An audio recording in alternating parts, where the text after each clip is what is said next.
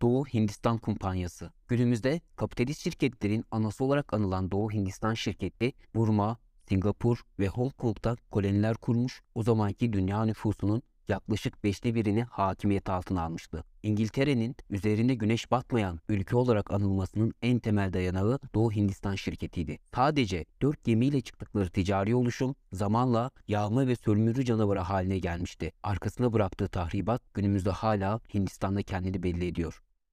Ortaçağ yokluğunda yaşamak zorunda kalan Avrupalılar için Doğu zenginliğin kaynağı olarak görüldü. Akdeniz limanlarının Müslümanların hakimiyetinde olması bir bakıma Avrupa'da coğrafi keşiflere neden oldu. Portekiz ve İspanya kısa vadede büyük zenginlikler elde etti. Ancak bunu koruyamadılar. Bu ülkelerin yerine daha sistematik ilerleyen İngiltere ve Hollanda aldı. İngiltere, Kraliçe 1. Elizabeth döneminde sömürgecilik faaliyetlerine başladı. Kendilerine tüccar maceracılar diyen bir grup İngiliz, Kraliçe Elizabeth'ten mektup alarak Hindistan'a yola çıktılar. 1600 yılında ise Doğu Hindistan Kumpanyası'nı yani şirketini kurdular. Şirket ilk olarak Hindistan'dan Avrupa'ya karanfil getirdi. Bu ağrı kesici özelliğe ve farklı lezzetlere sahip harika bitki altınla eşdeğer tutulup büyük bir coşkuyla karşılandı. Tüccarlar karanfilden inanılmaz paralar kazandılar. Daha sonraki yıllarda karanfili kumaş, pamuk, çay, kahve ve çeşitli baharatlar izledi. Şirket Hindistan'da ticaret yapmanın yanı sıra hassas bir siyaset de yürütüyordu. O dönemde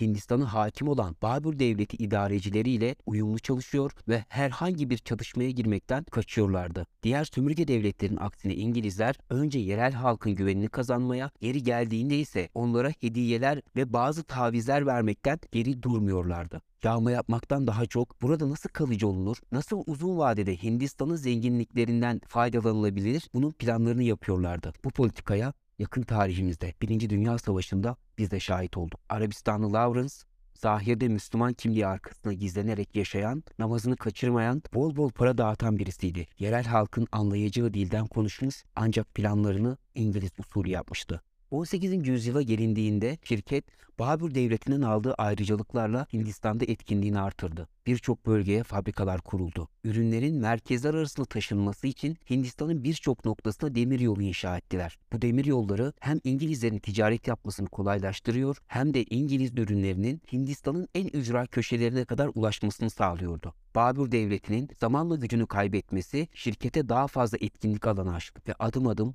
Hindistan'ın işgali başladı. Şirket hem ticaret yapıyor hem de işgal faaliyetleri yürütüyordu. Babür hükümdarı Şah Alem İngilizlere bağlı hale gelmişti. Şirket sonraki yıllarda belirli yöntem ve siyasetle diğer yerel devletleri de emri altına aldı her türlü baskı yöntemini kullanarak Hintli üreticilerin yalnızca kendileri için mal üretmelerini sağladılar sanayi devriminin gerçekleşmesiyle birlikte İngilizler sömürgeyle gelen büyük bir zenginliğe kavuşmuşlardı. Hindistan'ın sadece insan gücü ve değerli ürünleri sömürülmedi. Özellikle Doğu Hindistan şirketi gücü eline alınca misyonerlik ve İngilizce eğitim faaliyetlerine başladı. Fabrika kurulan şehirlerde okul ve yetimhaneler açıldı. Bu okulların maksadını şu cümlelerle açıkladılar. Bizim milyonlara varan tebaamız ile aramıza tercümanlık edecek bir topluluk gerekmektedir. Bu öyle bir topluluk olmalıdır ki kan ve renk açısından Hintli ama zevk, düşünce ve anlayış bakımından İngilizler gibi olmalıdır. Bu okullardan yetişenler öyle bir tabaka oluşturdular ki Hindistan'da hayatın her alanında liderliği ele geçirdiler. Doğu Hindistan şirketi ülkenin en ücra köşelerine kiliseler inşa ederek halkı Hristiyanlığa davet etti.